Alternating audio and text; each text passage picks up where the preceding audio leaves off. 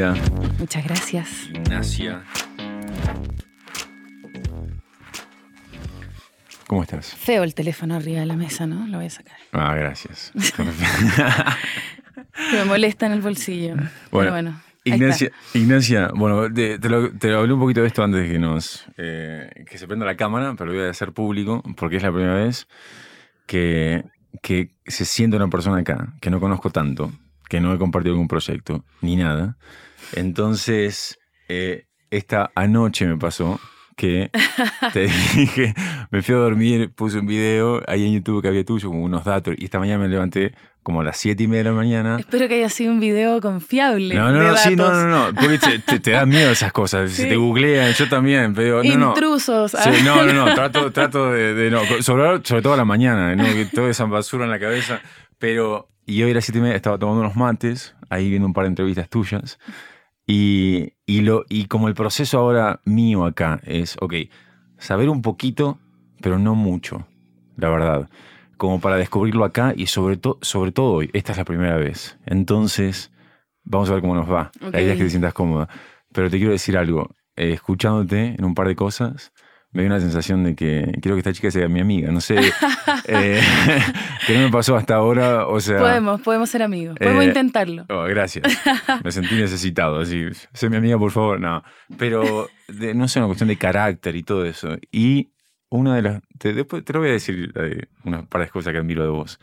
Pero para sacarnos de esto, quiero empezar por acá, porque sé que te lo he preguntado muchísimo, y esto no es un showlaje, pero es de actriz, actor. Sé que estuviste con Keanu Reeves ahí haciendo una peli. Eh, ¿Y cómo es el proceso? La peli es Knock Knock, ¿verdad? Sí, em, es un, fue una película bien extraña porque em, esto fue el 2014, si no me equivoco, el 2015, ha pasado un, un 2014. Ok. Eh, fue una época que estábamos haciendo eh, junto a la productora Sobras mucho cine hecho en Chile para, bueno, yo soy chilena, estoy radicada en México hace cuatro años, pero soy chilena. Es otra cosa que me encanta también, porque nunca te, primera chilena. Primera chilena que te visita. me, gusta el acento. No, Somos vecinos. Sí, tal cual, tal cual, tal cual. Em, estábamos haciendo cine producido en Chile, hablado en inglés para em, Estados Unidos, en eh, colaboración con Eli Roth, que es eh, director de Hostel, es actor de Tarantino, un tipo bien eh, conocido. Ahora se dedica a hacer documentales de tiburones también. Ah, un tipo bien especial que, que fue el que como que metió más al mainstream toda la tendencia del cine más gore y de todos los hostal y ese mundo de sangre y, y torturas en cámara. ¿Quién es otra vez? Se llama Eli Roth, Eli Roth. Ok, ok. Eh, él es el actor que hace el You Bear en, en Bastardo sin Gloria. El del Bat, el oso oh, judío. Sí, sí, sí, sí, ok. Él es. él es que también es director y ha dirigido un montón de películas grandes. Pero en esa época estaba haciendo estaban buscando hacer una especie como de cine más independiente, no tan caro, eh, producido fuera de Estados Unidos, pero con la intención de entrar al mercado gringo y no tanto al mercado eh, del cine, sino como más al mercado de lo... Recién eh, haciéndose películas más para como on demand y como con ese objetivo. Ok. Y mm, deciden hacer este remake, porque es un remake de una película de los 70s, y por esas cosas de la vida, em, termino trabajando con Keanu Reeves y con Ana de Armas. Es verdad. Que también está en la película. Primero, ¿esa oportunidad cómo te llega? ¿Hiciste casting? Es un casting, sí. Bueno, yo había trabajado con Eli antes, habíamos hecho dos películas antes. Eh, una se llama Aftershock, que él era el protagonista. Y luego hicimos una película dirigida por él que se llama The Green Inferno, que es una película de caníbales, que la hicimos en, el, en la Amazona. Entonces yo ya había trabajado con él. Y mm, la idea era, esto una película en Chile, es una película chiquitita, Knock Knock sucede prácticamente todo dentro de una misma casa. Y, mm, y traían estrellas internacionales como Ana y como, como Keanu, y el resto del elenco había que armarlo dentro de los que estábamos ahí, así que hice casting y quedé. Así que fui la la primera vez que Keanu Reeves tuvo hijos cinematográficos, los tuvo conmigo. Es verdad, nunca, nunca hace de papá. nunca había hecho de papá en, toda su carrera. Es verdad, y ya tienen cincuenta y pico, pero es verdad. Sí. Eh, Ese era su, imagínate, uno piensa que los actores están eh, con tanta trayectoria no tienen esos miedos, pero él tenía, no sé si miedo es la palabra, pero lo que a él lo, lo tenía nervioso era eso, no ser papá, no haber hecho nunca de papá y, como mostrar una paternidad creíble. Ok, ok. Eh, y, en ese sentido te escuché, a ver, decir, a ver si estoy en lo correcto, y esto es lo que más quiero saber, como el proceso em, eh, antes de grabar. ¿Puede ser que te juntaste con él? Nos juntamos, teníamos muy poquito tiempo, eh, sobre todo por temas de presupuesto. Tienes que pensar que es una película muy, muy, muy independiente. Y además, cuando, cuando decides tener una estrella de ese tamaño, el 90% del presupuesto se va a eso. Además, entran como productores ejecutivos. Eh, independiente de que a él le gusta mucho hacer eh, todo tipo de cine, entonces se baja, se sube, no, él se adapta. Pero teníamos muy poquito tiempo porque además teníamos poco tiempo para tenerlo a él en Chile y teníamos que hacerlo relativamente rápido. Sí. Entonces, nosotros nos conocimos el día que llegó, tuvimos lectura, después hicimos una foto dos días después y después, no sé, en tres días teníamos que ya grabar. Aparte que yo aparezco en el principio de la película y al final de la película no estoy en toda la película. Mm. Entonces tenía yo dos días, teníamos que hacer todo lo que era yo en dos, dos o tres días, no era mucho. Entonces, sí, pues nos juntamos a tomar café y a conversar y a conocernos. Pero, ¿cómo fue? Puede ser, porque esto no lo he escuchado nunca, que para crear intimidad, ¿no? En la ficción, eh, él te propuso eh, contarse como algo vulnerable o algo que uno no sabe del otro. Pues claro, él me, eh, o sea, tuvimos conversando mucho rato, él me contó muchas cosas de, de su vida, tampoco tan privada, él es una persona él es una persona que no se vincula mucho, eh, por lo menos mi experiencia, tal vez otras actrices o otras personas te van a decir algo completamente distinto. Sí, sí, sí. Pero en mi experiencia es una persona muy cálida, muy, muy de mirar a los ojos, de escucharte muy atentamente, pero no de generar intimidad muy rápido. Yo creo que él se protege mucho, como muy respetuoso, pero, pero distante al mismo tiempo. No sé si me, si me explico. No es como el tipo de persona que va a llegar y que te va a abrazar y, y que vas a pasar dos minutos y vas a estar como, como ya tu mejor amigo. No. Eh, pero al mismo tiempo te entrega mucha confianza y mucha calidez y es muy profesional. Entonces, claro, en un momento él, dentro de las cosas que me dice es que una manera eh, como muy rápida, por decirlo así, de generar intimidad entre dos personas es contarse un secreto. Un secreto que no tiene por qué ser algo tan relevante, pero que ojalá mm. sea algo que, que no has compartido con mucha gente. Okay. Entonces, cuando tú eh, le cuentas a otra persona algo privado tuyo, inmediatamente se produce una complicidad, se produce un vínculo, que es inmediato, porque yo sé algo tuyo y tú sabes algo mío, que los dos sabemos que, que no muchas más personas eh, tienen acceso, por decirlo así. Pero entonces no como personaje, sino como... No, como personas. Nunca lo había escuchado. ¿Lo habías escuchado hasta ese momento? No, no, la verdad no. No. ¿Está bueno? ¿Te resultó o no? Eh, sí, o sea... Aunque sea por debajo, subjetivamente ahí estaba. Sí, porque lo es que además es, es muy es muy inmediato. Lo que, bueno, no sé, eh, yo trabajo desde súper chica, entonces... No te quiero interrumpir. ¿eh? No, no, no, sí. Eh, pero acá llegó tu café. Está bien, está bien. es motivo, es motivo de, válido, válido, de interrupción. A la mañana. son los dos iguales, ¿verdad? No lo sé. Sí, americanos, americanos. Sin nada. Ahí está, sin nada. Gracias. Sin nada. A ver qué trajeron acá. ¿Te gusta? Brownie. ¿Querés? No, no quiero, gracias. Me gusta, pero. Pero no ahora. Pero no ahora. Ok. Gracias. Entonces, estamos. Em, yo trabajo desde súper chica. no.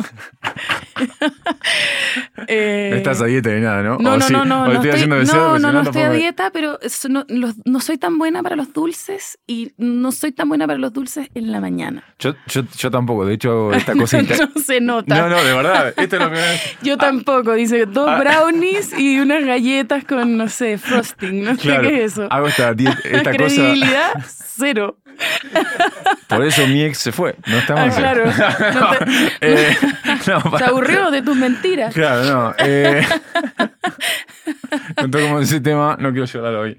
Eh, no, no. Me estoy yendo carajo. Salgamos de ahí, salgamos, de ahí. Pero.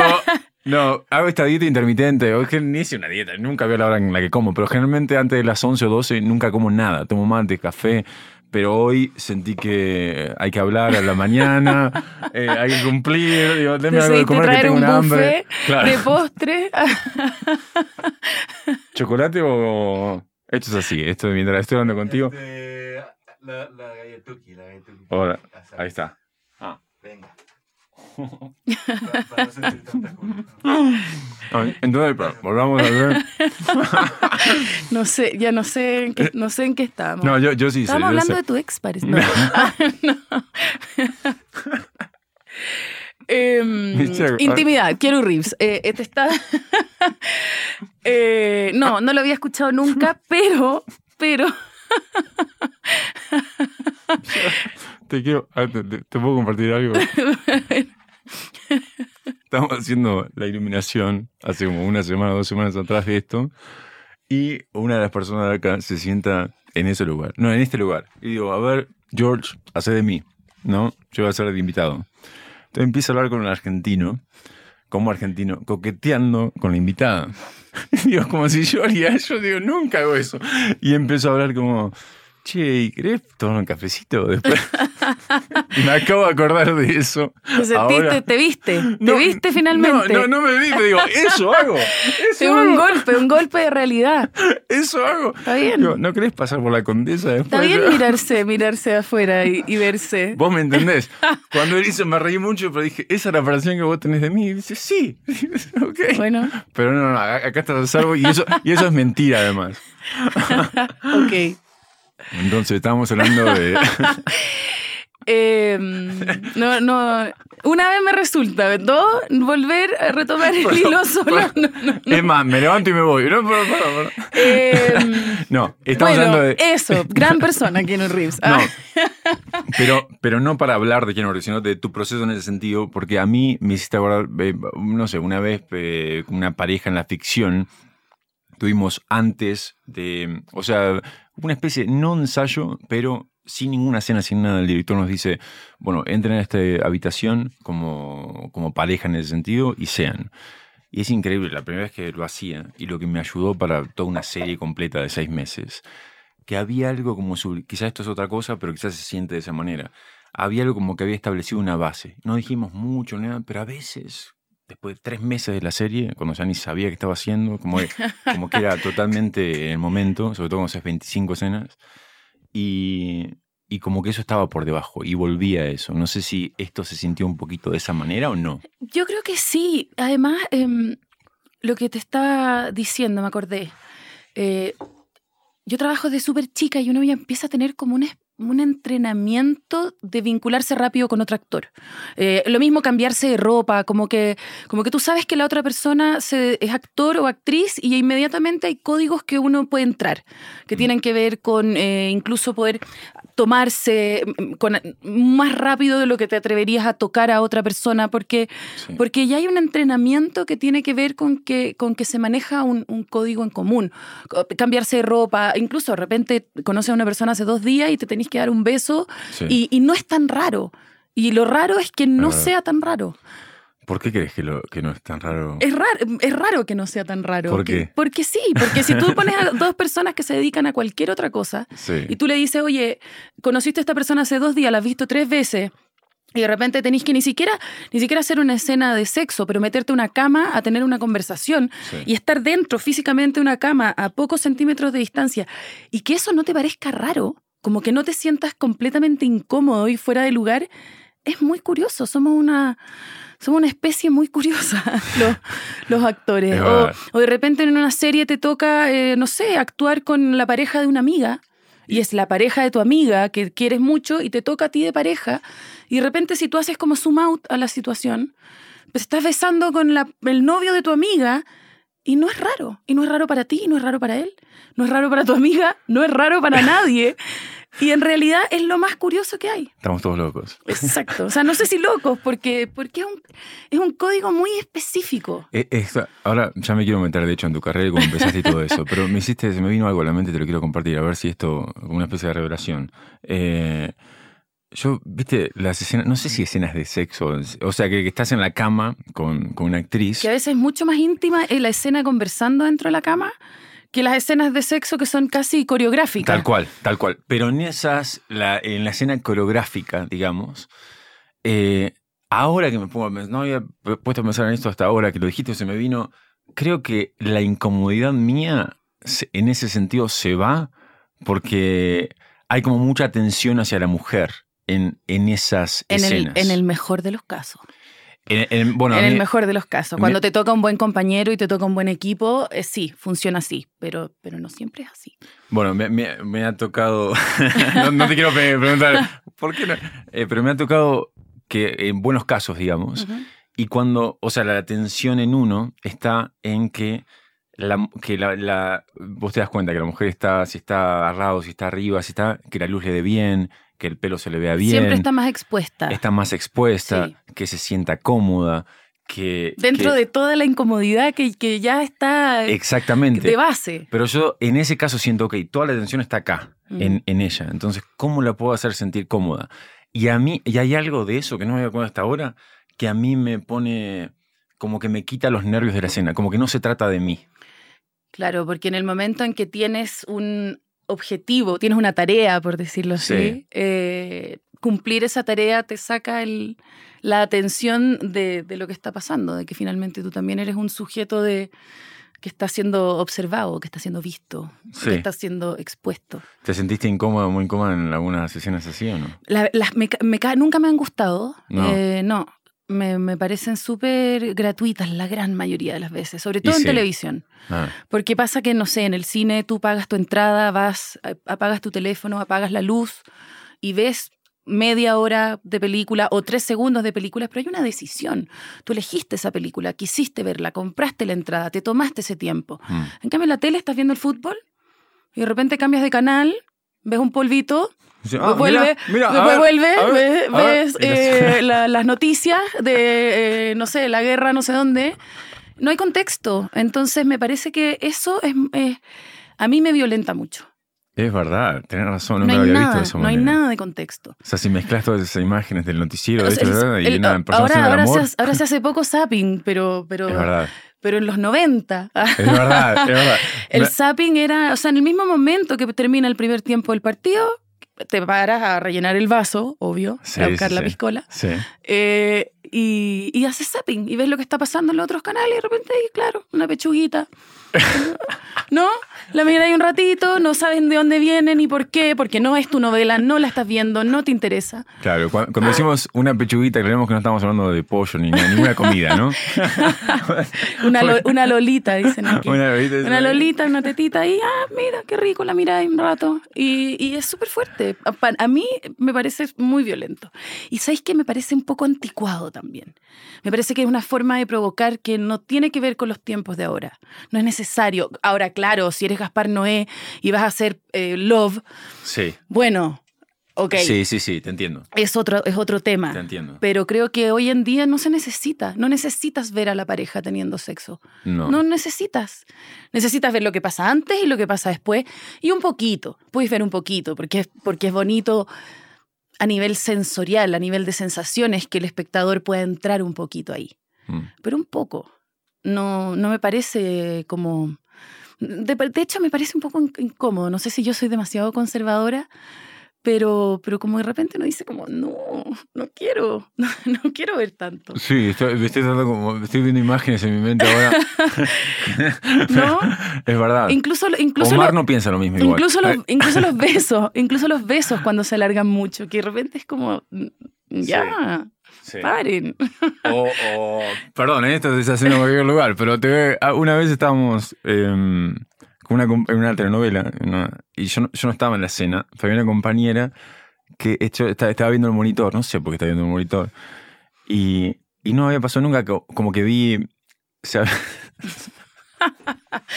¿Qué viste ya? Dilo. Se, había visto una lengua en el beso, ¿no? Ok.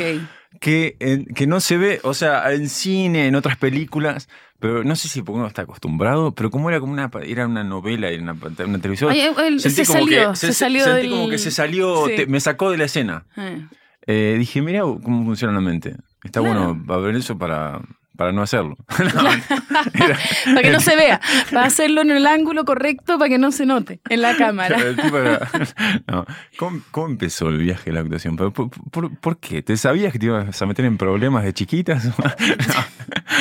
Eh, la novicia rebelde, ¿qué te puedo decir? Así partió mi viaje en la actuación. ¿Sí? Sí, cuando vi que los niños podían actuar. ¿Mm?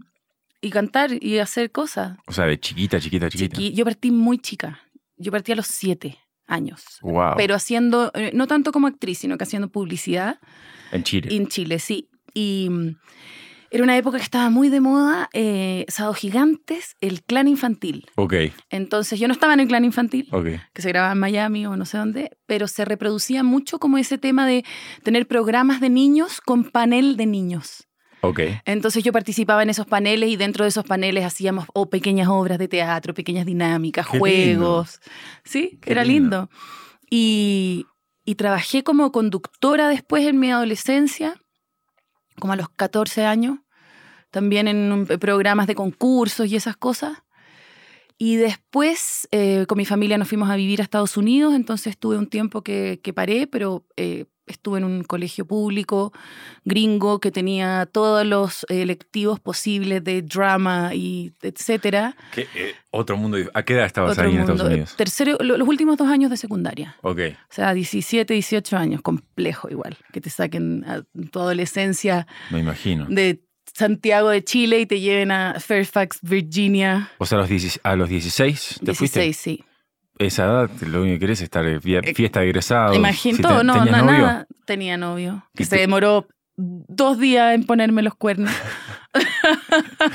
dos días y medio, ¿Y que más o pero menos. tenía tu misma edad tu novio en ese Era un momento? poquito mayor. Ok, pero esa Dos días y medio en ponerme los cuernos, cuatro días en que mi amiga me contaran, seis meses de llanto. te destruyó. Imagínate, adolescente además, que uno piensa que es el único amor de su vida. Una Claro. cosa terrible. ¿Y cómo? Mm. Y antes Pero de- espérate, no, salgamos de ahí. Sí, salgamos, salgamos de ahí, salgamos de ahí, salgamos de ahí. Y eh, después volví a Chile y ahí entré a estudiar eh, actuación a la universidad, Ok, entonces, propiamente tal. pero a la actuación como a estudiar empieza en Chile, no en Estados Unidos. En, en Estados Unidos tenía electivos eh, dentro del colegio que se Ok. tomaban muy en serio, muy en serio. Era, era un electivo importante y, y los, y para hacer teatro hacía casting y, era, no sé, eh, por lo menos en Chile, no sé cómo será ahora, pero, pero en los 90, Sí.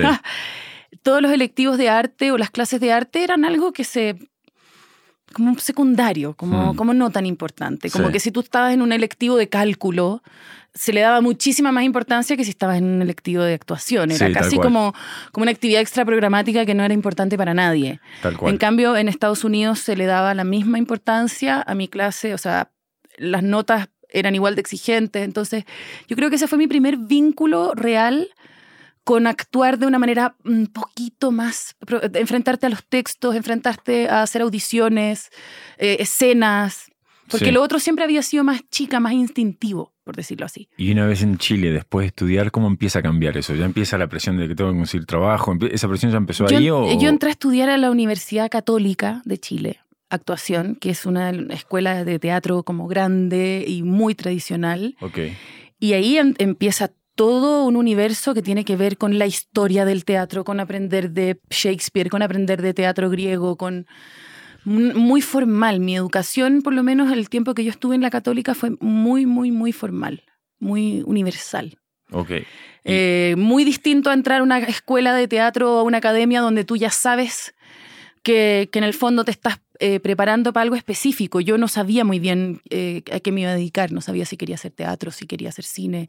Bueno, en, en Chile, por lo general, trabajas en, en lo que puedes. No es como que existe una gran industria donde tú puedes decir, ah, me voy a dedicar solamente al teatro. No, no funciona así. ¿En ese sentido es un mercado chico? No tengo Es un mercado chico, eh, es un país chico y es un mercado muy pequeño, sobre todo en ese momento. Ahora obviamente está más grande y está todo más globalizado y está todo más eh, mezclado, pero en ese momento estábamos hablando de un país con tres canales de televisión donde Sí, cada uno hacía una novela y punto. Entonces son Sí. tres elencos y, y un circuito teatral eh, pequeño y muy cerrado también, donde, del que no ibas a poder vivir jamás, Sí. jamás.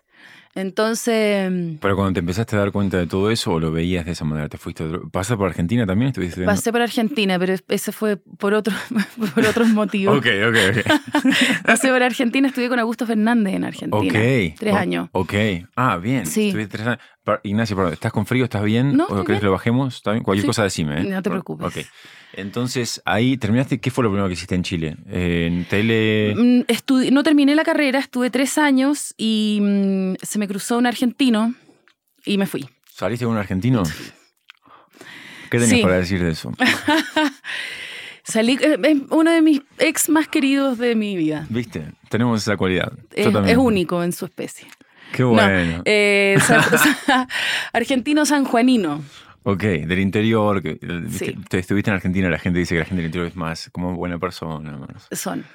Son, sí, son. O sea, no hay ninguna duda de eso. Ninguna. Ok, vos que estuviste en Buenos Aires y, y conociste San Juan. Eh, me enamoré de este tipo, el ¿En que Chile? lo quiero mucho. En Chile, nos conocimos en Chile, músico él, bandoneonista. Ok, medio tanguero. o- Eh, no quiero eh, dar demasiados detalles, Ok, pero, no, pero sí, ahí. medio tanquero. Eh, bueno, Ok. en fin. Eh, y imagínate, yo 23 años me enamoré, pero perdidamente. Siempre me enamoro perdidamente y hago alguna estupidez. Pero en ese momento no fue una estupidez, en realidad fue algo muy lindo que Sí. hice. Y ¿Él era un poco mayor? él era un poco mayor, no tanto, 5, 5, 6 años mayor. Pero además, estamos hablando del año 2003. O sea, ni WhatsApp, ni, ni redes sociales, ni, Es verdad. ni, o sea, nada. Es otro mundo. Ni siquiera ni- con cueva mails. O sea, con suerte, sí, sí. mail, llamar por teléfono, caro, caro. Es verdad. Entonces, acuerdo. mantener una relación a larga distancia era muy difícil. Pero para, entonces él se fue a Argentina y vos te quedaste en Nosotros nos conocimos en Chile. Él eh, eh, fue una cosa mutua. Nos enamoramos muy rápidamente. Y él viajaba a verme, yo viajaba a verlo, pero era insostenible. Era insostenible. Porque, como te digo, era muy difícil relacionarse, muy difícil. Entonces, eh, había que llamarse por teléfono, ponerse de acuerdo. eh, era un infierno. Mm. Y mm, justo ese año, a fin de año, yo tengo un hermano que se murió. Em, tengo, soy la segunda de cuatro hermanos. Mi hermano que venía, lo voy a contar eh, relativamente rápido. Mi hermano que venía después de mí tuvo un accidente muy chiquitito. Se ahogó en una piscina y tuvo parálisis cerebral muy severa durante toda su vida. Y el año 2003 tuvo un paro cardiorrespiratorio y murió a fin de año. Y en ese momento yo dije, la vida es una, no quiero estar ni un segundo más, no quiero perder ni un segundo más de vida haciendo, eh, ya estaba un poco cansada la universidad, era muy amplio lo que había que hacer, yo ya tenía un poquito más claro que quería actuar y seguía teniendo que tener clases de teatro y filosofía, que todo bien, pero, pero me quitaba mucho tiempo, era una carrera muy exigente. Sí. Y yo dije, me voy, me voy, voy a seguir mi corazón y papá, mamá, lo siento, Sí. voy a dejar la universidad y me voy a vivir a Buenos Aires. A Buenos Aires. Y agarré mis cosas y me fui. ¿Y en ese momento seguías estando en la relación, en la relación con este tipo? o sí, ya estaban- estábamos, ¿no? O sea, yo me fui con él, me fui a vivir con él. ¿Estuviste tres años Y en Buenos Aires? tres años en Buenos Aires. ¿Con él? Con o- él. Qué bueno, una historia de amor súper linda. Súper linda. Y de hecho, cuando nos separamos fue porque yo me fui a Chile a hacer mi primer trabajo profesional, que fue una película que se llama Se Arrienda, Ok. eh, dirigida por un escritor chileno que se llama Alberto Fuguet, su primera película. Y yo me fui a Chile a hacer esa película y a la película le fue muy bien y a mí me empezaron a ofrecer muchísimo trabajo. En Argentina yo había estado estudiando, había estudiado tres años en la católica, llevaba tres años, un poquito menos de tres años en Argentina estudiando, no había podido trabajar, no había mucho espacio para una chilena en, en la industria argentina en el año 2005. Pero ¿cómo es? Eh, ahí está, eso nunca lo- ¿Cómo es una extranjera en Buenos Aires? Y buscando, también estabas buscando trabajo, hablabas como el acento limitado. lo- No, es que yo es que no, no, no puedes imitar un acento argentino. es que no puede, es que no se puede. ¿Cómo que no, boludo? No, porque ¿qué es, lo que, es que ¿sabes lo que pasa? Es que no van a elegir. Hay tanta actriz argentina buena. Pero haceme así cuando me hablas y te, te está saliendo. Ahí, ahí vas. Lárgalo, lárgalo. Para el pechito. No, no, no se puede. No podí. No podéis competir. No, No. podéis competir. No podés. No podés. No podés. No. No, debe ser difícil. No puede, es que eso es lo que te digo. O sea, si tu sueño de tu vida es trabajar en Argentina, realmente podéis trabajar ese acento, ir a hacerlo y Claro. lograr que entre un millón de actrices estupendas que son argentinas y que no tienen que hacer ningún esfuerzo para hablar Sí, en sí, argentino, te elijan a ti, es un poco difícil. Sí, y ni siquiera que es Hollywood, en el sentido como de industria. digo, Exacto. es muy cerrado. digo, ¿Qué Exacto. estoy haciendo acá? Entonces decís que... Y, y en Chile me ofrecían y me ofrecían y me ofrecían trabajo en todas partes. Entonces, en un momento... eh, le dije, eh, bueno, me voy a ir a trabajar a Chile. Y tratamos de seguir un tiempo más y no, no funcionó. ¿Fue doloroso? Fue, sí, fue doloroso. Igual yo creo que fue más eh, doloroso para él porque yo llegué a Chile y empecé a trabajar y me empezó a ir bien y empecé a entrar en un mundo que para mí era completamente nuevo y, y yo estaba como súper eh, impresionada para bien, no, no mal, pero estaba realmente viviendo un momento muy bonito. Eh, me daban personajes que me gustaban, podía elegir dónde trabajar, entonces yo estaba como recibiendo una energía muy fuerte y claro, él estaba en Buenos Aires comiéndose el coco sin saber dónde estaba yo, que además era un demonio de Tasmania. Claro. Y como te digo, sin teléfonos, sin oh. celulares. Entonces yo eh, era como, te llamo mañana a las 10 y si no te llamaba a las 10 eh, era un problema. Ya, no quiero salir de ahí, de la carrera, pero esto como que sea personal porque me, pasa. Eh, ¿Tenés una amistad con él? Tenemos una linda, no sé si una amistad, somos, yo creo que uno nunca es amigo de los ex. ¿Cómo, eso como, en ese caso, como 10 años después, me imagino, pasó hace 10 años, más o menos eso? Más de 10 años, de 20 años cómo después es, quizá después de un año, dos, tres de no hablar, es un feliz cumpleaños porque la persona se acuerda, o, de estar ahí de alguna manera, decir, me acordé de ti, te mando un beso, tenés un lindo día, porque vi... Eh, nos volvimos a encontrar porque como él es músico, fue un par de veces a Chile a tocar, yo el tiempo que viví con él me hice muy cercana a toda la banda también. ¿Estabas con Cerati? no, no. no. no. que te pero, eh, pero él, él, tocó él con Cerati en algún momento. ok, ok, No, no, te juro que no te quiero sacar el nombre. no, sea lo mismo el nombre. Si es que mal, más, que, más que nada es porque él, eh, después de estar conmigo, se casó, tiene una mujer, tiene hijos. Entonces, como que eh, tiene que ver más con su intimidad que con la mía. A mí, honestamente, me da lo mismo decir quién es, pero creo que que hay un respeto que tiene que ver con, con, él y con la vida que él tiene en este momento. Entonces, como que traerlo para acá, siento que no. No, yo te preguntaba si por las dudas si era Cerati. No, no es Cerati, no es Cerati. Keanu Reeves, no, si fuera Cerati, costado. Si, fuera, Cerati. si fuera Cerati, hubiéramos partido por ahí, ¿no? Em, entonces, eso, y yo empecé a trabajar en Chile y, y, no nos resultó, la distancia fue muy compleja. Ok, ¿y en Chile qué empieza a pasar para vos en ese sentido? ¿Tele, cine? Tele. Tele, tele, tele, a morir. Cine paralelo. Yo siempre he tenido la suerte de hacer mucho cine. Como partí en el cine. Em, Perdón, me estaba Perdón. Como empecé en el estaba cine. concentrado con vos. como empecé en el cine, siempre he tenido esa, esa suerte de hacer cine independiente de forma paralela o, más grande o más chico. Pero ahí estuve, empecé a trabajar, abrimos una área dramática en, que en ese momento era Chilevisión, que era un canal que no había producido nunca sus propias eh, teleseries ni nada. Y yo partí trabajando ahí y abrimos esa área dramática, entonces también eh, fue una época súper linda porque inicias un proyecto en un lugar donde, donde todo es nuevo, donde hay mucha energía de, inicio, de comienzo, un elenco que sabe que está levantando algo nuevo. En Chile históricamente siempre habían habido dos canales, Canal 7 y Canal 13, y entre ellos dos se dividían la audiencia.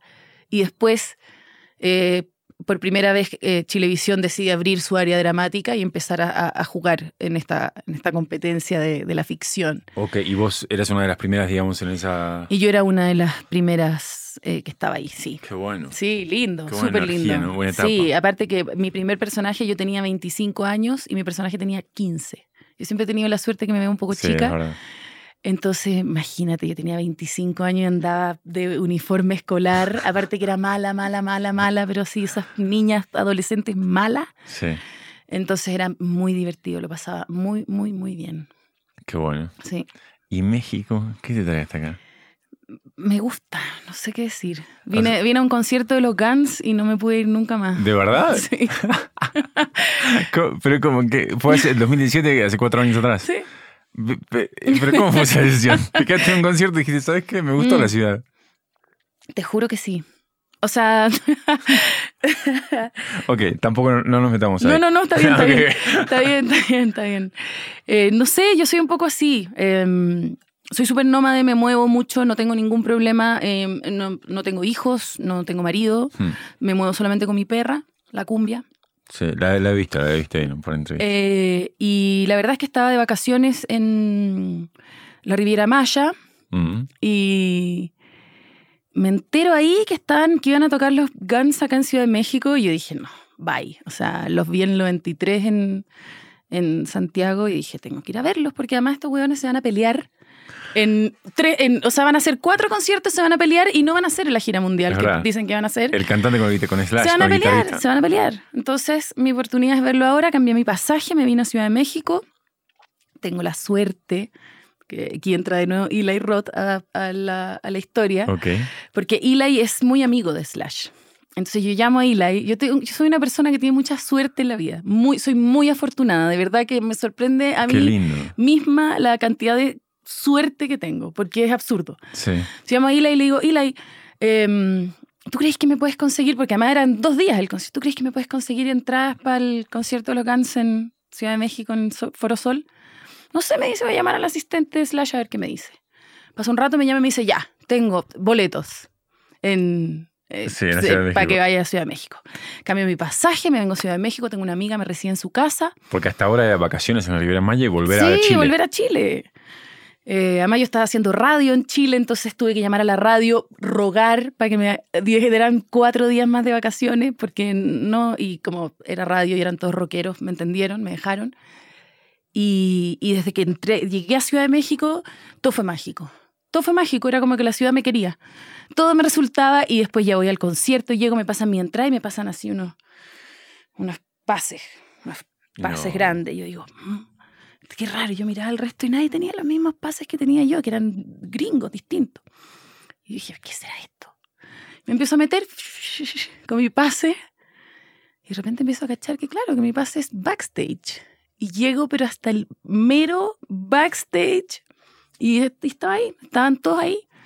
Me acerco Slash, le digo, Slash, hola, yo soy amiga de Eli Roth. Ah, hello, no sé qué, termino No. con... Te juro, te juro por Dios, esto es true story. Están las fotos en mi Instagram. Termino conversando con Slash. Y eso fue el día 2. Y después de eso ya pasaron dos días más que pasaron otras magias. Y yo dije, no, ¿por qué no vivo acá? Claro. Me senté y dije, ¿por qué no vivo acá? Y no tuve, no, no encontré ninguna razón. Entonces, mi vida dio un giro y decidí que quería vivir acá. Y desde ese momento en adelante, todo lo que hice eh, fue en esa dirección, en esta dirección. Sí. Y por esas cosas de la vida, un director con el que yo he trabajado mucho me llama dos meses después y me dice, Se fue. Perdón. ¿Qué se fue? El espíritu. O- ok, ok. pero- siga, El no- espíritu. nada, no importa, Es- ¿eh? El espíritu de Vos Slash. estás bien. Esta es tu luz, entonces sigamos. El espíritu de Slash. Eh, me llama y me dice, oye, vamos, eh, vamos a hacer una coproducción, vamos a hacer una película para México. Así que ponte a estudiar mm, neutro mexicano. Y ahí hicimos una película que se llamó Hazlo como hombre, que fue mi primer trabajo para. México. Para México. Pero yo ya, yo ya estaba decidida a venirme a vivir acá. Creo cómo funcionan esas cosas. Porque es, es tomar la decisión y se abre el camino. Exacto. Y como te digo, soy una persona muy afortunada. Tengo eh, la suerte de que las cosas se ordenan a mi favor. Sí. En algunas cosas, en otras no tanto. pero, pero eso, por eso, la, la verdadera razón por la que vivo acá es porque me encanta Ciudad de México, me encanta vivir acá. Me Sí. encanta. No tengo, eh, probablemente tendría más trabajo en Chile. Tengo más trabajo en Chile. Sí. Eh, me, me resulta menos difícil, es un mercado más fácil para mí por, por, la, por la carrera que he tenido. Sí. Acá me, me la tengo que pelear un poco más por todo, desde por cómo hablo hasta todo. Me imagino. Y también, esas también era una de las cosas que me interesaban mucho de esta, de esta conversación. Esa cosa medio. eh, no sé, migrante es la palabra, eh, pero de Migra- estar haciendo una vida sí. en otro país. Que, viste, cada uno te la cuenta como su experiencia. Y hay cosas que son duras de verdad. Uno crece muchísimo. Sí. Pero. Yo este es mi, es mi, yo viví, o sea, soy muy movediza. Sí. O sea, viví en Chile, viví en Australia un tiempo, me fui de intercambio cuando era más chica. Después viví en Estados Unidos, viví en Buenos Aires, Es verdad. vivo acá ahora. Entonces siempre me he movido un poco. De- Y me gusta, me gusta moverme. Sí. Em, me, me gusta empezar de nuevo. Me, me da eh, energía, no me da me- ese vértigo que, que es un poquito susto, pero es rico, es como de entrar a escena. Me gusta, lo busco. Me, me da vida. sí. ¿Te pasó en algún momento que empezar de nuevo, te acordás como la vez que más te costó? Empezar de nuevo, lo que sea, sea, sea trabajo, sea personal. Eh, soy una mujer divorciada, eso. Sí. Eso eh, cuesta. Empezar de nuevo después de una separación matrimonial es complejo. Di un punto de eso, y no en un punto por vos. O eh, eh, yo lo compartí un par de veces acá, pero a mí me tocó pasar un duelo estos, últimos meses. Y fue la primera vez, dije, wow, eh, a veces es tan complicado, como que sentís que pasaste ya la sensación o la persona y después viene. Espérate, ¿pero un duelo de una pareja o un duelo de una persona que murió? Porque no, es lo mismo. un, duelo de una persona que está viva. Ah, ok, ok, ok. Porque hay que aclararlo, porque son cosas distintas. Eh, un poquito de contexto de la conversación, ya lo conté acá un poco para no aburrir, pero eh, viví la primera vez que conviví con alguien y yo, yo tomé la decisión de no estar más juntos hace como un año atrás. Eh y después nunca me había pasado en mi vida, por ahí lo comparto porque quizás es un proceso que le pasa a algún hombre más, quizá los hombres que solemos estar un poquito más desconectados, que después de meses, después de muchos meses, seguramente más de seis u ocho meses, me llegó, estuve viajando, estuve ocupado, cuando volví a México, sentía que se había muerto mi papá, mi mamá, mi, no sé, como que una, la muerte que nunca lo había vivido de esa manera el, corazón roto. tengo el corazón roto. El corazón roto. pero, si es que ese, o sea, el, el Déjame que coma. come, come. Azúcar, azúcar a la avena. Eh, el, todo pasa por ahí. El, el, amor es el gran tema y el desamor es el otro gran tema. Todas las canciones, todas las películas, todas las obras de teatro, todas las series, todas las teleseries, todo habla de amor, de una u otra manera. Eh, puedes disfrazarlo, lo que sea, pero, pero el corazón roto es muy duro, es algo muy duro de vivir. Y, y como no es eh, algo tangible, eh, a veces no le damos ese peso, como si fuera, se te va a pasar, todo pasa, el tiempo, nadie se muere de corazón roto, no se puede vivir del amor, todas esas estupideces. Pero cuando tú estás en presente, en ese momento, con el corazón roto, es el infierno en la tierra. No hay nada peor que eso. No hay nada peor que eso. No hay nada. Y el que te diga que no, está mintiendo. Despertarte y decir, ¡Ah, ¿por qué? Y tú piensas que te vas a morir. Piensas que te vas a morir de verdad. Y que no vas a poder vivir ni un día más y que echar de menos. El otro día hay un poeta moderno chileno que me gusta mucho que decía, echar de menos es como pegarse en el dedo chiquito del corazón. Tremendo dolor. Sí, entonces es durísimo, separarse es durísimo. Y, yo me casé, entonces además la, única gente que te dice que casarse y no casarse es lo mismo es la gente que no se ha casado nunca. ¿Lo decís por la convivencia o por, la convivencia? No, porque, porque casarte, firmar ese papel, ese contrato, cambia tu estatus de alguna manera en la sociedad, hacer esa fiesta, invitar a esa gente. No tiene que ver como con lo que piensen de ti, pero, pero si tú cambias, o sea, por alguna razón, sobre todo en Latinoamérica, eh, cuando llenas el papel del avión te preguntan si estás soltero, casado o divorciado. O sea, hay algo en, la, en, en, tu posición en el, en el mundo material que se modifica. Y cuando se modifica algo, cuando se modifica la manera en que te ven, algo en ti también se modifica a, nivel, a nivel molecular, o sea, no, esto no lo inventé yo, los físicos cuánticos lo saben. Sí, sí, o sea, si tú observas el comportamiento de un átomo, el átomo se comporta diferente que si no lo observas. Claro, en ese caso la percepción de todo, para todos. Exacto. Estás casada, es un matrimonio. Estás casada, es un matrimonio, son dos. Eh, de hecho, hay que firmar un contrato para deshacerlo. Entonces, algo que es muy volátil, que es el amor, que son las emociones, se baja al plano material y se firma un acuerdo. Entonces ya no está solamente en el plano de las de las emociones, de los afectos, de, las sensaciones, sino que está en el plano de lo material, que es el plano donde finalmente nos, nos movemos eh, casi todo el tiempo. Claro, ahora esto lo quiero preguntar porque cada uno que se ha casado se lo ha preguntado, pero he escuchado, Jordan Peterson es, un psiquiatra que escribe libros también, eh, y él habla de la necesidad de los rituales, ahora, sobre todo ahora más que nunca, y sobre todo el tema del matrimonio, ¿no? Eh, igual Perdón, Omar, y si, no, no importa, ¿eh? Por mí no. Eh, está bien. ¿Y eh, a vos te pasó en esa cosa ritualesca que algo, porque él decía como es un paso, que algo cambia en uno, en la creencia o en ese subconsciente. Sí, los ritos de paso. exactamente, los ritos de paso, me dijiste, ese no estaba.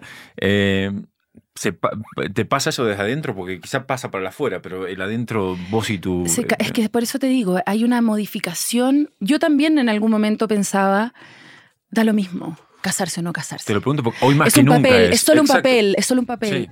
Pero no es solo un papel. No es solo un papel, porque si fuera solo un papel nadie lo haría. Exacto. Eso significa muchas cosas. Significa de partida poner todas las fichas en un mismo número. Estáis ahí jugando ruleta y decís yo voy a poner todo en el 22 rojo. Entonces eso es un acto de, fe, de partida es un acto de fe y un acto de confianza. Mm. Las dos cosas son muy difíciles, eh, eh, hacerla a nivel total, hacia ti mismo y hacia la otra persona. Entonces, ya eso es, es complejo. Decir, voy a poner toda mi ficha acá. Si eres una persona que se lo toma en serio y que pretende tener una relación monógama, porque si quieres una persona que le da lo mismo y que lo está haciendo por el show, entonces estamos hablando de si realmente es, un, es un rito y es algo que estás haciendo porque, porque te importa.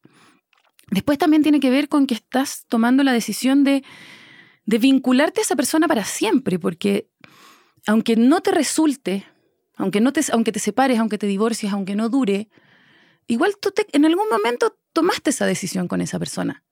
En algún minuto dijiste, yo me, o sea, quiero estar contigo para siempre y, y, no solamente quiero eh, que lo sepamos nosotros, sino que quiero que lo sepa el Estado, el registro civil. Ahí tu papá y tu mamá y mi papá y mi abuelito y todos nuestros amigos. Y, y si sos una actriz conocida como vos, en tu caso en eh, Chile, toda la televisión. El mundo, lo que sea. pero, pero, pero cada uno en su pequeño mundo, al final. Entonces, por ejemplo, yo ahora que tengo muy buena relación con mi ex, yo tengo, tengo buenas relaciones con mi ex, tengo esa Eso habla muy bien de vos. Gracias. Tengo mucha paciencia. soy, muy buena perdonando. Eh, em, él es una persona, no sé, yo siento que uno puede, sin ser fría, como meter a las personas en distintas categorías. Está tu familia, están tus amigos, están tus amigos cercanos, están tus amigos no cercanos, están tus exparejas este weón tiene un cajón propio. Es el único ex marido que tengo. el único. Entonces, esa figura, ese rol, eh, ese, ese cajoncito en mi armario de clasificación de seres humanos, él es el único que lo ocupa. Bueno, Elizabeth Taylor tenía un cajón con 12 de esos, pero, pero generalmente son una o dos personas en tu vida. Sí. Te casarás una, dos, ya tres veces, pero ya, no, bueno, no sé. Tal cual. Algunas personas se casan más, pero generalmente son una o dos veces. Y, bueno, quiero ir a la etapa de después de eso, porque o sea, si a mí me pasó lo que me pasó, eh, un poco después de años y el casamiento y todo eso, y, o sea, ¿cómo, cómo, se, cómo se sale de ese, cómo, se vive ese proceso? Eh, quizá alguien no está viviendo ahora, no sé, te, te vas, viajas. Yo me fui a viajar, sí. Salís del país. Sí, yo me fui. Y lo tomás como una manera, te lo digo con la curiosidad de verdad, eh, como quiero escapar de acá porque todo me recuerda, o quiero no pensar, o quiero verlo a la distancia de mí misma. Mm, mira, en ese momento yo venía de trabajar mucho, muy seguido, había ahorrado plata, entonces además yo siempre quiero viajar. No es una cosa de ese momento. Yo siempre quiero viajar. Yo soy, yo, mi pasaporte está en mi, en el cajoncito de mi mesa de noche. Qué bueno. Ahí está. O sea, no, no está en un lugar guardado donde no, no o sea, sé exactamente dónde está. Okay. Em, y estaba dentro de mis planes viajar. Em, la mía fue una separación relativa, fue un matrimonio corto y una separación larga. Fue una relación larga, bonita. Nosotros nos queríamos mucho, pero teníamos muchos problemas y yo creo que somos una pareja que en vez de separarse se casó, que es un error que cometen muchas parejas. ¿Qué, ¿A qué te referís a eso? Que estás en un punto en tu relación donde las cosas no están funcionando y tú sabes que tienes que hacer un movimiento, que está ahí estancado, que hay algo que no está bien. Y, y como estás enamorado y te quieres y le has puesto tanto trabajo a la relación, porque en una relación uno le pone trabajo. Sí. Y, y cuando uno le pone mucho trabajo a algo, a veces es difícil decir, me, me eh, todo, este trabajo que le puse eh, no fue suficiente, entonces me salgo porque uno siente que es como que perdió ese trabajo que le puso algo. Mm. Y a veces eso te hace quedarte pegado en cosas no solamente eh, de pareja, sino que en miles de Sí, cosas. no sé, es como que estás, estás arreglando una moto vieja y llevas cinco años y la moto no va a partir, no va a partir, Sí. pero ya le has puesto cinco años de trabajo, entonces le pones uno más y te gastas otra plata más y le cambias de nuevo la batería y la moto no va a partir, no va a partir. La moto. La moto no va a partir nunca. Entonces, en vez de decir, bueno, filo, seis años de trabajo, aprendí que la moto no parte, seguí invirtiendo, invirtiendo, invirtiendo y desgastando y desgastando. Yo creo que nosotros deberíamos habernos separado en ese momento. Mm. Haber dicho, ¿sabes qué? No va más. Pero nos confundimos y pensamos que el movimiento era hacia fortalecer el compromiso en vez de disolverlo. Y nos equivocamos. Claro, que mucha gente también hace eso como teniendo un hijo también, ¿no? Claro, eso ya es mucho más complicado, siento Sí. yo, porque eso no se puede deshacer. Claro, no, mi, mi papá me lo recuerda todos los días. Vos fuiste el culpable. Eso no se puede deshacer. Pero, pero yo creo que es eso. O sea, yo creo que si yo hubiera tenido. Esto fue. Yo, yo, nosotros nos separamos eh, el 2011, o sea, hace 10 años. Yo creo que si yo hubiera tenido la madurez que tengo ahora, hubiera entendido que el movimiento era hacia la izquierda y no hacia la derecha. Tal cual. Pero, es- pero es imposible, porque uno imposible. nunca puede tener. O sea, tienes que pasar por eso para saber que lo hiciste mal. Y eso a mí me cuesta horrores. Yo tiendo a decir, ¿por qué no? Hace un año, digo, no puedo entender que mi cabeza, en un año, que somos así, en seis meses tu cabeza es otra, pero Sí, como en no tres podía. días. En tres días. Pero ahí está, ¿cómo no podía ver esto? ¿Cómo hice esto? ¿Cómo, cómo, cómo, cómo? Es que no puedes. Si pudiéramos volver Es que no este, puedes. esta- este nuevo yo y este nuevo voz. Es este que lo que hay que entender es que el, Flaco, nuevo, no. es que el nuevo yo existe porque pasaste por esa situación. Entonces, aunque pudieras volver el tiempo atrás, probablemente volverías a actuar de la misma manera. Porque, Sí, porque la conciencia de que la manera en que actuaste no te sirvió, la obtuviste porque actuaste de una manera que no te sirvió. Entonces al final es un círculo. Entonces al fin, lo único que uno sabe es que uno siempre tiene que tratar de hacer lo mejor posible tal lo cual. mejor que pueda. Y, y mirar para atrás y decir, ¿sabes qué? Hice lo mejor que podía con las herramientas que tenía en ese momento. Di lo mejor que pude con, con lo, que, con lo que tenía. Palabras de mi psicóloga. ¿Viste? no, pero Yo- literal. yo- y yo no cobro. Ah. No, pero eh, es verdad, tenés toda la razón lo que decís. Y, y también sacarse un poco de la cabeza que las relaciones que no duran para siempre fracasan. Nos enseñan esa estupidez Ah. y es una estupidez. Sí. Hay veces hay relaciones de cuatro días que vale la pena vivirlas. Y son eso, son cuatro días. Pero nosotros tenemos una... Todo es culpa de Netflix, además, que, que tiene idealizado el amor romántico Sí, sí, en sí, cualquier nivel. Terminan enamorados de los mejores amigos. No se enamoren de los mejores amigos, no sirve. Solo en Netflix funciona. Y en Friends. Bu- Bueno, hay excepciones. No, solo, solo Chandler y Mónica, no funciona en ninguna otra parte más. Estoy recordando. Sí, no tenés No razón. no funciona. Eh, Ahí no hay duda. Eh, nos enseñan que una relación que dura cinco años, por ejemplo, y se termina, fracasa.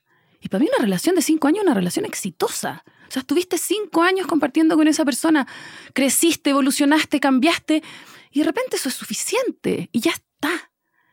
Y son cinco años maravillosos y, y hay que saber decir hasta aquí llego y eso no significa que sea un fracaso. Y, y, y de repente uno conoce gente y tú decís, obviamente yo y esta persona no vamos a llegar a ninguna parte por miles de razones. Sí. Pero eso no significa que no podamos enamorarnos tres meses y tener una relación loca y lo que sea.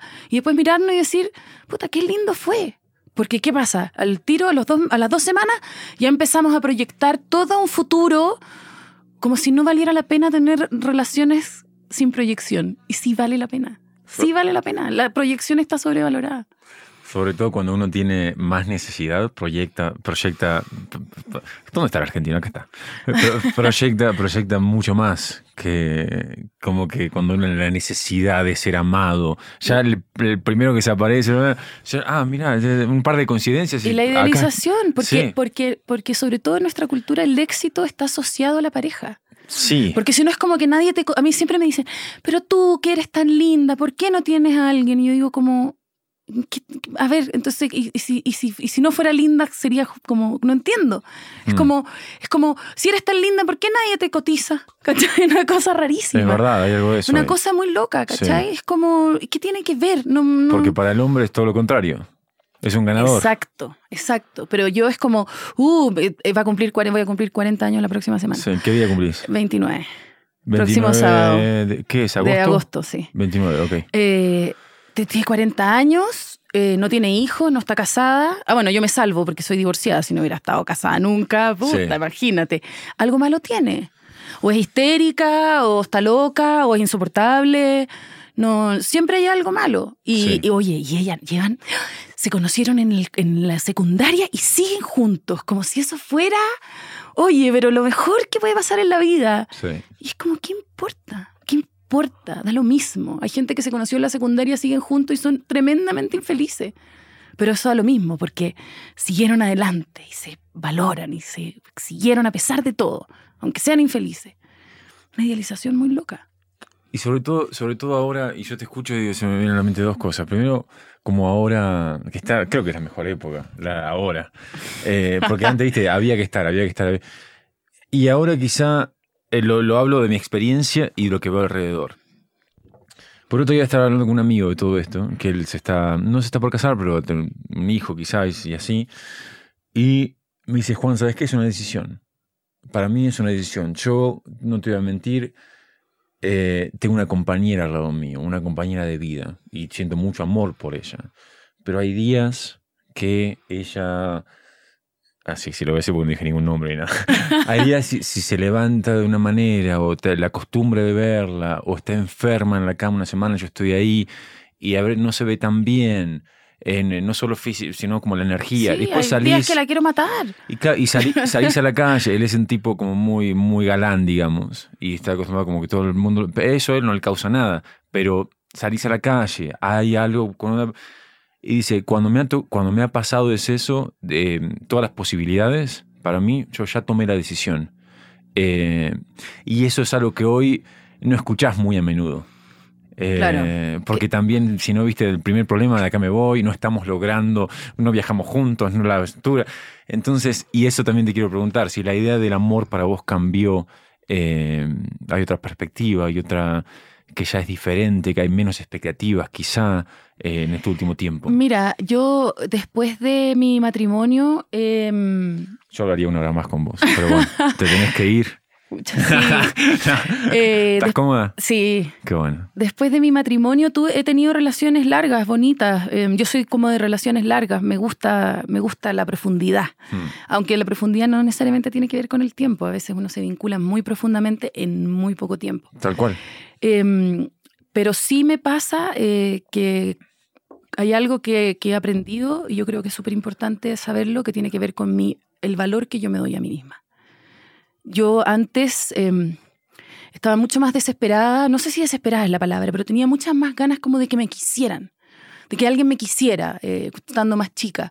Entonces aguantaba cosas porque, porque no estaba consciente del valor que yo tenía del valor como mujer que tengo, por, por lo que soy, por, por, todo lo que, por todo lo que soy, por la vida que he tenido, por la cabeza que tengo.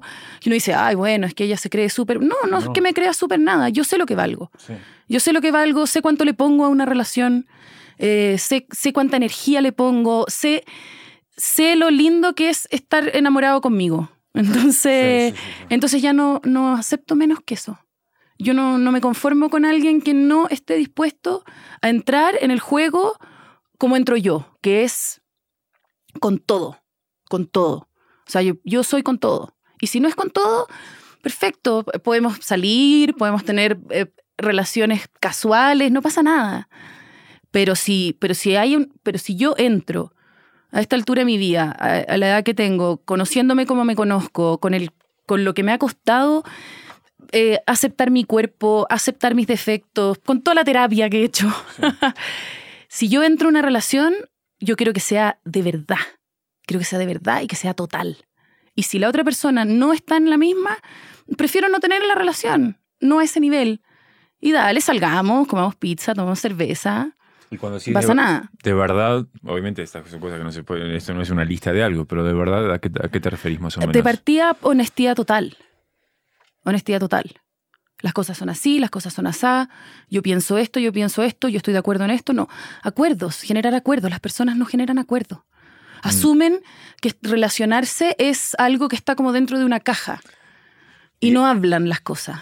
Entonces, yo soy de hablar las cosas, yo genero acuerdos, es como, ¿cómo somos? ¿Cómo somos como pareja? ¿Cómo nos relacionamos? ¿Cómo son nuestros días? ¿Cómo son nuestros vínculos? ¿Cómo son nuestros espacios privados? Entonces habla. Si no se puede hablar, no me interesa.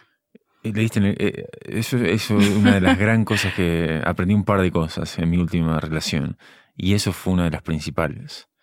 El tema de la comunicación que no estamos, uno da por hecho lo que está pasando en la cabeza de otra persona o el deseo, de, y capaz después de seis meses es otro. Y además es mentira, porque nunca se lo preguntaste de esa manera, uno asume algo. Y ese sentido de que la, de verdad que la relación se, se trabaja, se, se ¿Qué significa? claro, que, ¿Qué significa que estemos juntos? ¿Significa que qué? ¿Cuánto le ponemos? Eh, nuestra relación es una relación que es 50-50. Eh, ¿Cuánto tiempo necesitas tú solo en tu vida? Porque de repente uno eh, al principio está súper enamorado y pasa mucho tiempo junto. Yo soy una persona que necesita mucho espacio.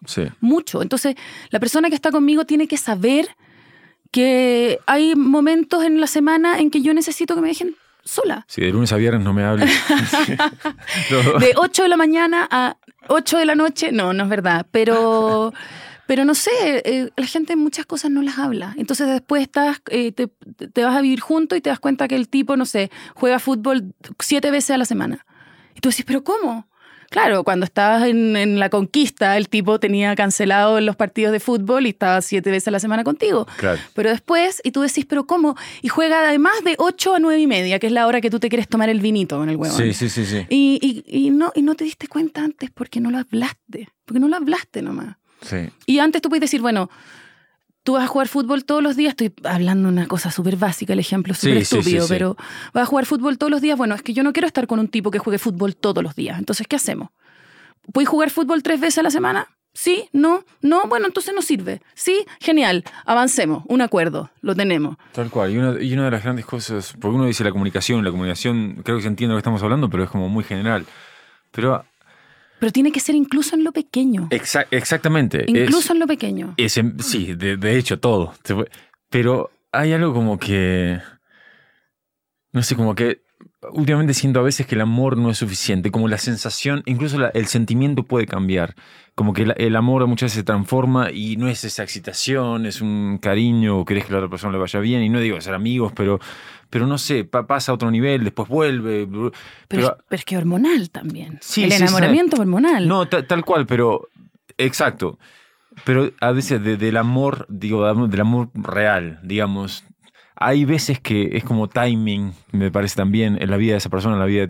Y hay veces que no es suficiente si de verdad no sabes eh, todas estas cositas. Porque después de choque, de choque, de choque, de choque, y llega un momento en que se erosiona. Y creo que uno da por hecho que esa persona que está ahí al lado tuyo te eligió o no. Y pasa. Y yo me di cuenta que es una decisión diaria. Esa de mirarla, estar levanta al, lado tuyo de la cama, uno tiene que tomar una decisión y además hacer lo posible porque esa persona está al lado tuyo, esa decisión. Igual que, que alcohólico anónimo. Sí, igual que alcohólico un día a la vez. Un día a la vez. igualito, igualito. Pasa que nadie te va dando. Eh, nadie te va dando fichas, pero sí. pero sí. Un día a la vez. Y otra cosa es como. Si, si, si van a. Eh, no sé, creo que tal vez otra cosa que aprendí es como si ya vas a empezar a salir con esta persona, si está la decisión de parte de los dos, es como hablar, que eso quizá antes yo decía, no, eso se habla después, o ya no termina no. hablando, pero el tema de los valores en el sentido de que, ¿para dónde vas vos en la vida? Eh, Absolutamente. Porque si yo estoy yendo por otro lado, y, esto, eh, como que no digo que tenés que trabajar como actriz o tenés que vivir acá, o no, pero un tema de valores, porque después, después es muy difícil también. Es que mientras mientras más hables antes o, en el proceso de, estar uniéndote, más vas a llegar eh, o sea, no sé, hay, uno pregunta muchas más cosas en cosas mucho menos importantes. O sea, vas a tomar una clase de boxeo y haces 37 mil preguntas. Tal y, cual. Y, ajustas horarios y haces un montón de cosas. Y para una relación de pareja resulta que no preguntas nada. Sí, Porque asumes todo, lo das todo por hecho. No tiene sentido. O das lo mejor quizá de vos en un nuevo trabajo, con un cliente, y volvés a casa y como lo das por hecho, decís, sí, hoy no me siento como que quiero hablar mucho, o estoy de mal humor o lo que sea. Y otra cosa que yo creo que es importante, o que por lo menos para mí es importante en, la pareja, es que el vínculo no se cuestiona.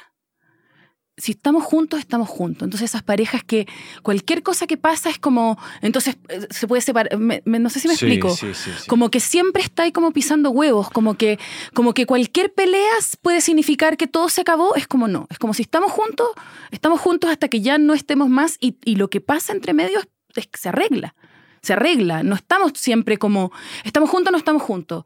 Es que me enojé, entonces pues me voy de la casa y puede que no vuelva más, pero puede que sí. Esa histeria yo no la resisto. El vínculo tiene que ser algo que está establecido entre los dos como algo que no se cuestiona por pequeñeces. Entonces, entonces las pequeñeces son cosas que van a suceder y que vamos a tener que sortear como pareja. Pero si cada vez que surge un problema se cuestiona el vínculo mismo, esa histeria, por ejemplo, yo no, no la resisto.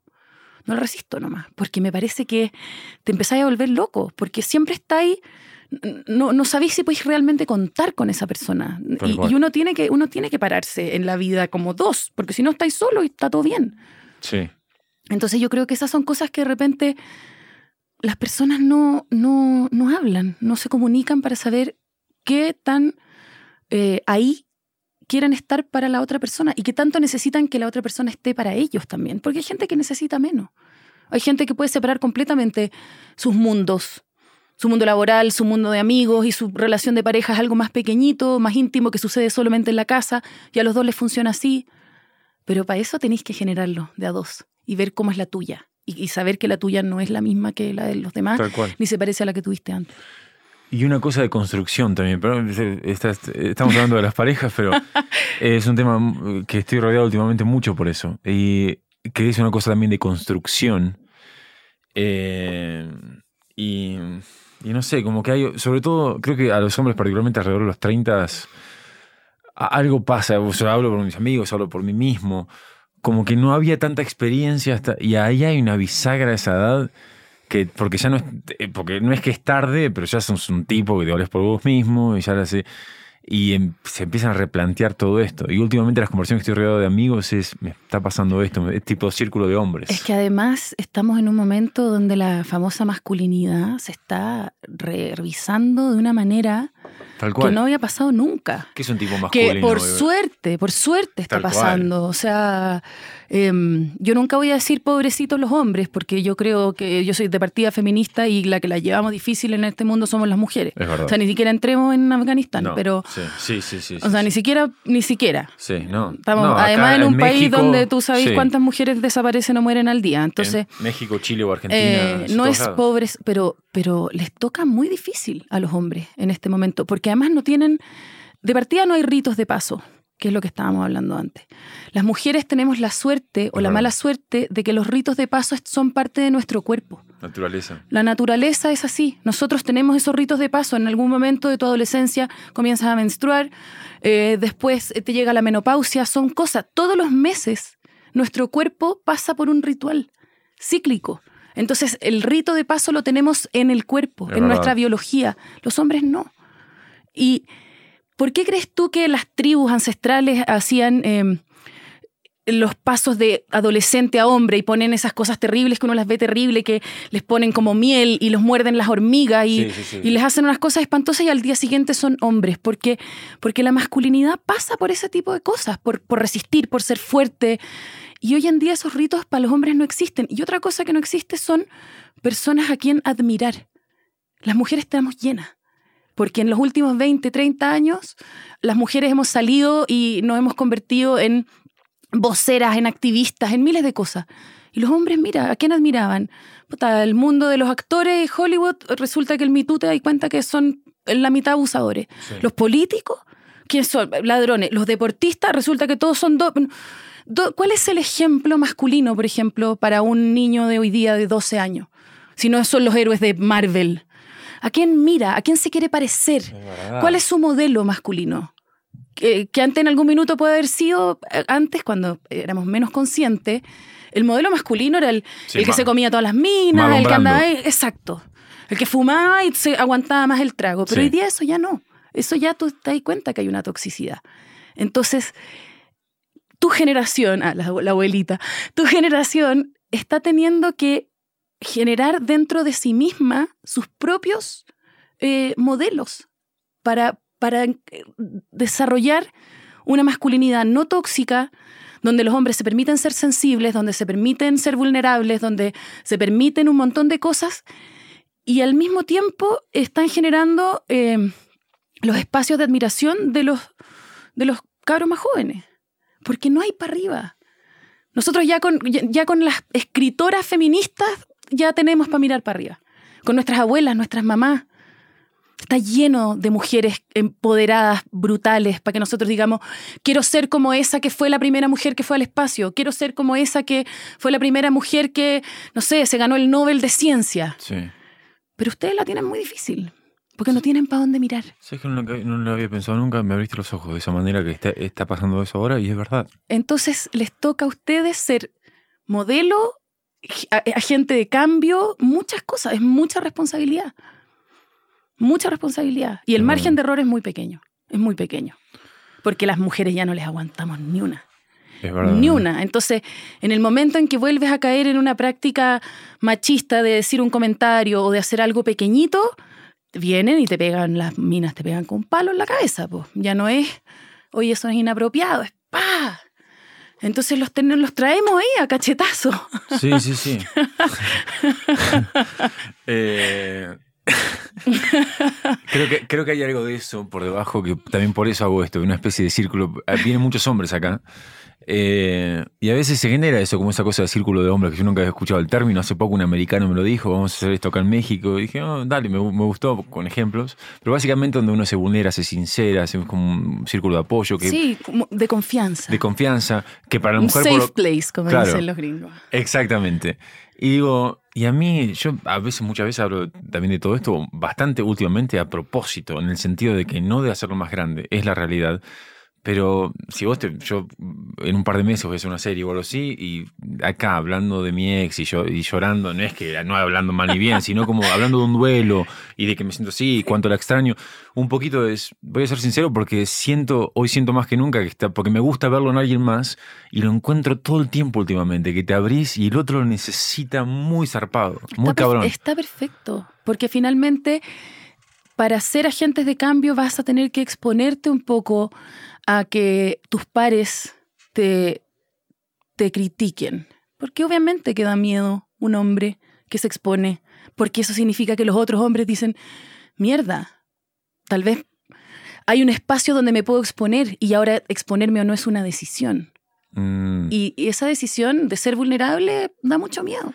Por eso algunos no vienen. Digo, pero como si trabajamos en... Ah, no, me esquivan. Yo creo que es eso, lo habrán visto. Por supuesto que sí, por supuesto que sí. Entonces, obviamente la gente te...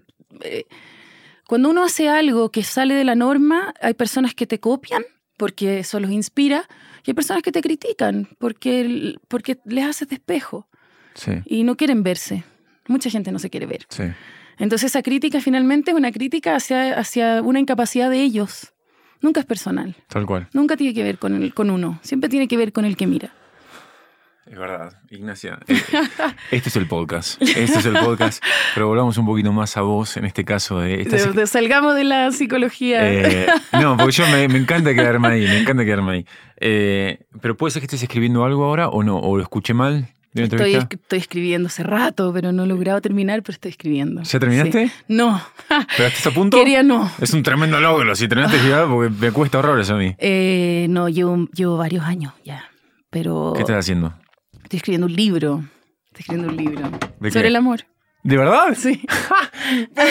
Termino siendo una buena promoción. ¿Tiene título el eh, libro? Eh, sí, pero no lo puedo decir todavía porque no lo tengo registrado todavía. Ya, o sea, tengo iniciado el trámite pero mm, no, no, ha salido, no me han dado la, el... No es mío todavía, entonces no lo puedo decir aún. Si te parece, cuando esté el libro, cuando esté el libro físicamente, venís otra vez y presentas el libro. Feliz, Bueno, dale. Pero más o menos, ¿cómo fue el proceso de escribir un libro? ¿De la No lo he terminado, no lo he terminado. ¿O el proceso de empezarlo? O eh, ¿Por qué?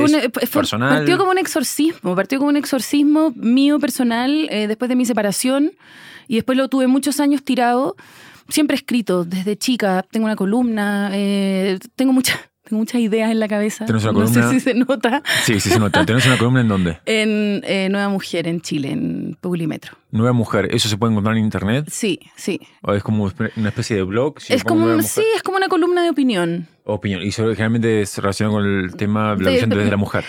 Por lo general tiene que ver con temas de género, con de actualidad, de lo que esté pasando. Ok.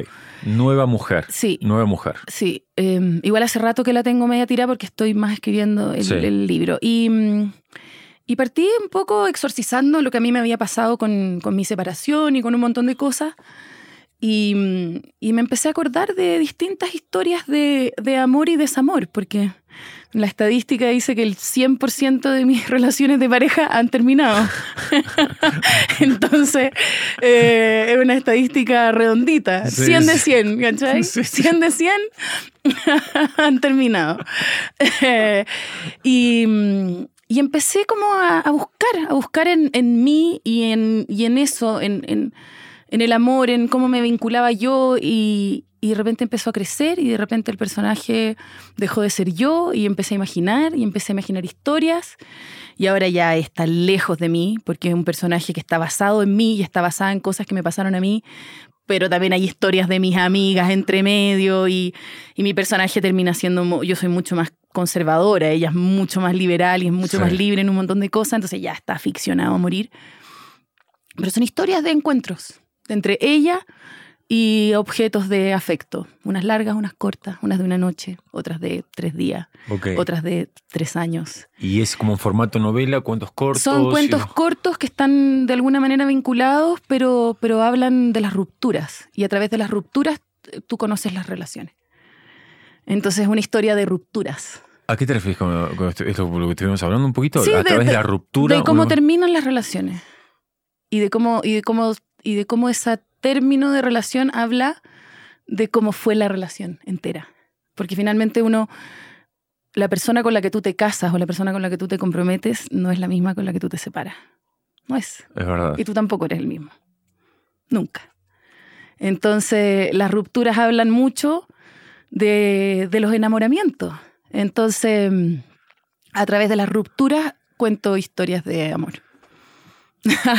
Qué lindo, me encanta. Me Sí, está encanta. lindo. ¿Está para el próximo año? ¿Estará? Ay, yo quiero marzo, quiero, quiero, quiero marzo. En el, en el, en el hemisferio sur, marzo es Sí. cuando empieza el año de alguna manera. Tremendo lo que pasa cuando empiezas a escribir. Esos momentos, lo que sale. Sí. No solo lo que sale en la página, sino de lo que pasa a tu cuerpo. Estás sí, volando. y revisar. Porque cuando. Porque te das cuenta que te estás mintiendo cuando revisas historias para atrás y empiezas a escribir. Y yo me sentí así, y lo miras y dices, no, no te sentías así, bueno. Mm. Te sentías mal. Lo que pasa es que ahora, entonces, volver a habitar esos lugares. Y dentro de las historias tengo, por ejemplo, hablo de, eh, hablo de mi, mi ruptura matrimonial, hablo de un par de rupturas importantes de relaciones, pero también hablo de historias súper tristes, de cosas feas que me pasaron. Sí. Y al contarlas te pasa que tu cuerpo empieza a estar en el momento pasado. Absolutamente. Y, y, la- y lo bonito de la ficción o de la, o de la ficción como inspira, porque está a esta altura de verdad vagamente inspirado en recuerdos posibles. Como toda creación, me imagino, como toda creación. Empieza con algo personal generalmente, pero Exacto. se mezcla con. Sí. Eh, cuando puedes como extremar las cosas, algo que pasó en un 10% y lo puedes llevar a un 90%, eso también va modificando eh, tu propia historia al final. Sí. Entonces está entretenido. Ha sido catártico. Sí, súper catártico. Sí. Aparte que termino y después se me ocurre una cosa y vuelvo para atrás a revisar. Qué lindo. Es lo que hace Eminem, lo que cuando vos una canción de Eminem es eso, es como una terapia. Sí, claro, claro. Muy, muy cabrón. Y un ejercicio de actuación hay muchos que son eso. Matalo. No, pero sí, matalo, andate al extremo. Exacto. No matar a de alguien. 17 cambios, Claro. claro, claro. Eh, bueno, tenemos que cerrar porque tenés, son 12 menos cuarto, te tenés que ir. Me tengo que ir. Eh, ¿Una preguntita más o no? dale, dale. Dale. No, puedo, primero- puedo llegar un poquito tarde. Primero, ¿dónde te puede encontrar la gente? ¿Cómo estás en redes? Solo en Instagram estoy. Solo en Instagram. Sí, Ignacia Chao Pez. Ignacia, Chao Pez. ok. Eh, igual acá va a salir ahí en la pantalla y todo, pero está bueno que se repita para la gente que lo escucha en Spotify. No hay muchas Ignacias, así que igual si uno pone Ignacia ya más o menos te... Me gusta ese nombre, Ignacia. sí. Eh, Ignacia, estuviste ahí en El Dragón. Estuve. Acá en México, serie de W Studios, ¿no? Sí. Entrevista tremenda, estuvieron ahí por todos los países, súper ambiciosa. No sé si en algún momento salió después de La Reina del Sur, como la más ambiciosa en español, que grabaron, no sé si en Japón. Sí, mm, se dieron la vuelta al mundo. ¿Cómo, ¿Cómo te tocó la experiencia? ¿Te gustó? Sí, me gustó. Sí. Sí. sí, entretenido, entretenido. Aparte que es que yo no soy muy a mí me gustan, me entretienen los personajes. O sea, genial el proyecto, me encanta que el proyecto haya sido grande. Todo eso me parece alucinante. Sí. Pero a mí me seducen los personajes. Entonces, estar de mafiosa serbia eh, con perro y ametralladora eh, es muy entretenido. Sí. Entonces me divertí mucho y me tocó trabajar con gente increíble. Muy, la verdad, eh, muy, muy linda experiencia en todo sentido. Qué bueno. Me tocó viajar, fui a Mazatlán, fui a Huatulco, o sea...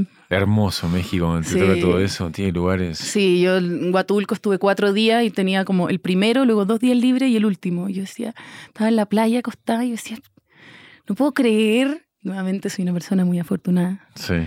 No puedo creer que me estén pagando por esto. Yo no puedo creerlo, era como el sueño nomás. Sí, pasa eso. Yo trabajé con ellos también, hicimos un proyecto con W, con Barazano y todo eso. Son muy buena onda, la verdad. Son buena gente. Los quiero mucho. Sí. Bueno, cerramos. Me vas. Eh, ¿Hay algo que vos, ahí tenés la cámara, siempre le hago esta pregunta a todo el mundo, ¿hay algo que vos te gustaría agregar? Si querés insultar a alguien, pedirle perdón a alguien, o darles gracias a alguien, o esto, ¿hay algo que no te pregunté que vos te gustaría compartir? No tiene que ser un consejo ni nada, ¿eh? sino de que quiero aprovechar el tiempo con vos y no te conozco, no, te conozco tanto, creo que fluyó, me gustó. La verdad creo que hablamos de todo, de todo y más. Eh, sí. Agradecerles a ustedes nomás por la invitación. No, gracias por venir. Me encanta. Verdad. Muchísimas Me encanta hablar, no sé si se nota. perdón, perdón si hablo mucho. No, al contrario, y lo mejor en México, de verdad, bienvenida. Muchas, muchas gracias. Hay mucha industria acá, te diste cuenta. Sí. Está bueno, entonces. Es una decisión, nuevamente. Estar acá también es una decisión. Así que, bienvenida. Muchas gracias.